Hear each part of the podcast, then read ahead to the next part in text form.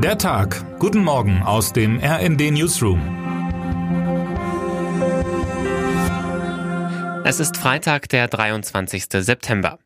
Am Tag vor den von Moskau inszenierten Scheinreferenten im Osten der Ukraine schallte gestern aus dem Kreml mal wieder die bereits bekannte Atomwaffenrhetorik. Diesmal war es der ehemalige russische Staatschef Dmitri Medvedev, der auf seinem Telegram-Kanal schrieb, mit den Referenten würde der Schutz der besagten Gebiete erheblich verstärkt und für diesen sogenannten Schutz würden alle Waffen, einschließlich modernster Atomwaffen, verwendet. Denn wie bereits 2014, als Moskau nach der Krim griff, manipuliert Russland mal wieder die Weltkarte.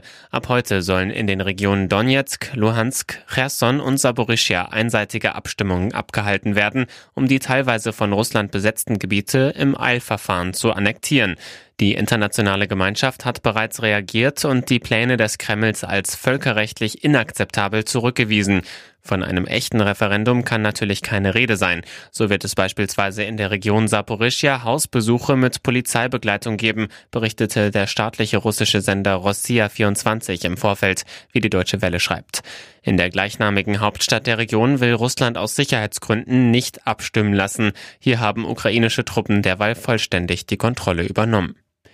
Klar, mit den Fake-Abstimmungen provoziert Putin eine weitere Eskalation und er reagiert, wie übrigens auch mit der am Mittwoch ausgerufenen Teilmobilmachung, auf die erfolgreiche Gegenoffensive der ukrainischen Truppen im Osten. Denn Moskaus Armee ist geschwächt, die Verluste sind groß, wie mein Kollege Sven Christian Schulz schreibt. Und die US-amerikanische Denkfabrik Institute for the Study of War analysiert, die Referenten deuten darauf hin, die anhaltende Gegenoffensive der Ukrainer versetze nicht wenige Entscheider im Kreml in Panik. Die Frage, die sich viele Beobachter und Beobachterinnen derzeit also stellen, ist Putin womöglich am Ende? Sind die für die nächsten vier Tage angekündigten Scheinreferenten sowie die Ankündigung, Reservisten zum Kriegsdienst einzuziehen, der letzte Versuch, das Blatt irgendwie noch zu wenden? Die Bilder von den mutigen Protesten in den Straßen Moskaus und St. Petersburgs deuten zumindest auf eine neue Welle der Kritik an der sogenannten russischen Spezialoperation hin, die man in Russland übrigens immer noch nicht Krieg nennen darf, trotz Mobilisierung Hunderttausender für den Waffengang. Die Osteuropa-Expertin Katharina Blum sieht allein durch die Proteste noch nicht den Punkt erreicht, der zum Sturz des Regimes führen könnte. Es ist gut möglich, dass sich die Demonstrationen ausweiten, sagt die Soziologieprofessorin vom Osteuropa-Institut der Freien Universität Berlin im Gespräch mit meinem Kollegen und Osteuropa-Experten Jan Emendörfer. Aber die Teilmobilisierung gibt den Machthabern auch die Möglichkeit, den repressiven Druck zu erhöhen. Aber was macht das alles mit uns? Fakt ist aber, dass Russlands Präsident noch immer nicht nach einem gesichtswahrenden Ausstieg aus dem Gemetzel sucht, das neben der Ukraine längst auch seinem Land und dem Rest Europas schadet, analysiert Steven Geier aus unserem Berliner Büro in seinem Leitartikel. Teilt die Bevölkerung die Sicht ihrer Bundesregierung und der EU-Kommission, dass in der Ukraine gerade die Freiheit Europas verteidigt wird und wir deshalb auch zu Opfern bereit sind?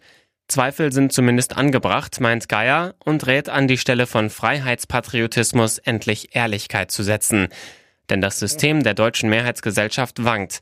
Imre Grimm beschreibt in einem großen Essay zur neuen Angst der Mittelschicht, was das mit uns macht, wenn plötzlich ein Drittel des Monatsnettoeinkommens nicht mehr zum Wohnen reicht und zwei Einkommen auch nicht mehr für ein Häuschen. Sozialforscher beobachten mit Sorge, dass die Angst vor existenzieller Not in die Mittelschicht kriecht wie Frost in ein ungeheiztes Haus. Es ist ein leiser Abstieg. Termine des Tages. Auf dem Oktoberfest feiern bereits seit letztem Samstag die Massen. Nun geht es auch in Stuttgart rund. Um 15.30 Uhr eröffnet mit dem Cannstatter Vasen das zweitgrößte Volksfest der Republik. Der Bundestag diskutiert heute unter anderem über die umstrittene Gasumlage, deren Abschaffung die Unionsfraktion fordert. Nations League. In Leipzig trifft die deutsche Fußballnationalmannschaft um 20.45 Uhr auf das Team aus Ungarn. Wer heute wichtig wird. Fridays for Future ruft zum vierten Mal zum globalen Klimastreik auf. Allein in Deutschland gehen die Menschen in mehr als 270 Orten auf die Straße, um für Maßnahmen gegen den Klimawandel zu demonstrieren. RD-Autor Jan Sternberg hat im Vorfeld des Streiks einen Blick auf die Bewegung geworfen und darauf, welche Werbemittel sie einsetzt.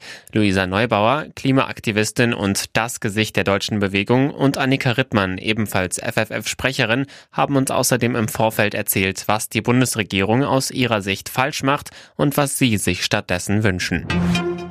Und damit wünschen wir Ihnen einen guten Start in den Tag. Text Nora Lüsk, am Mikrofon Sönke Röhling und Silas Quiring. Mit rnd.de, der Webseite des Redaktionsnetzwerks Deutschland, halten wir Sie durchgehend auf dem neuesten Stand. Alle Artikel aus diesem Newsletter finden Sie immer auf rnd.de slash der Tag.